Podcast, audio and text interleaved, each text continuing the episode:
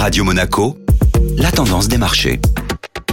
Et la tendance des marchés avec Société Générale Private Banking. Bonjour Anna Ranou. Bonjour Benjamin. Un démarrage de l'année 2023 tonitruant pour le CAC 40 avec une troisième séance en hausse. L'indice parisien a terminé hier la séance en haut de 2,3% à 6776 points, affichant ainsi un gain de plus de 4% en 72 heures. Cette performance était tirée principalement par la valeur Alstom et le secteur du luxe en hausse de respectivement 6,5% et 5,2% pour L'Oréal. De son côté, l'Eurostock 50 n'était pas en reste puisqu'il clôturait également la journée dans le vert à 3975 points. La journée d'hier a été marquée par la publication de plusieurs indicateurs. L'indice PMI composite de l'activité globale en France s'est légèrement redressé à 49,1 contre 48,7 en novembre, stagnant ainsi sous la barre des 50, signe de la contraction de l'activité du secteur privé. Outre-Atlantique, l'activité manufacturière a fléchi à 48,4 en décembre contre 49 le mois précédent. Ce ralentissement témoigne de la crainte des quant à une récession dans les mois à venir.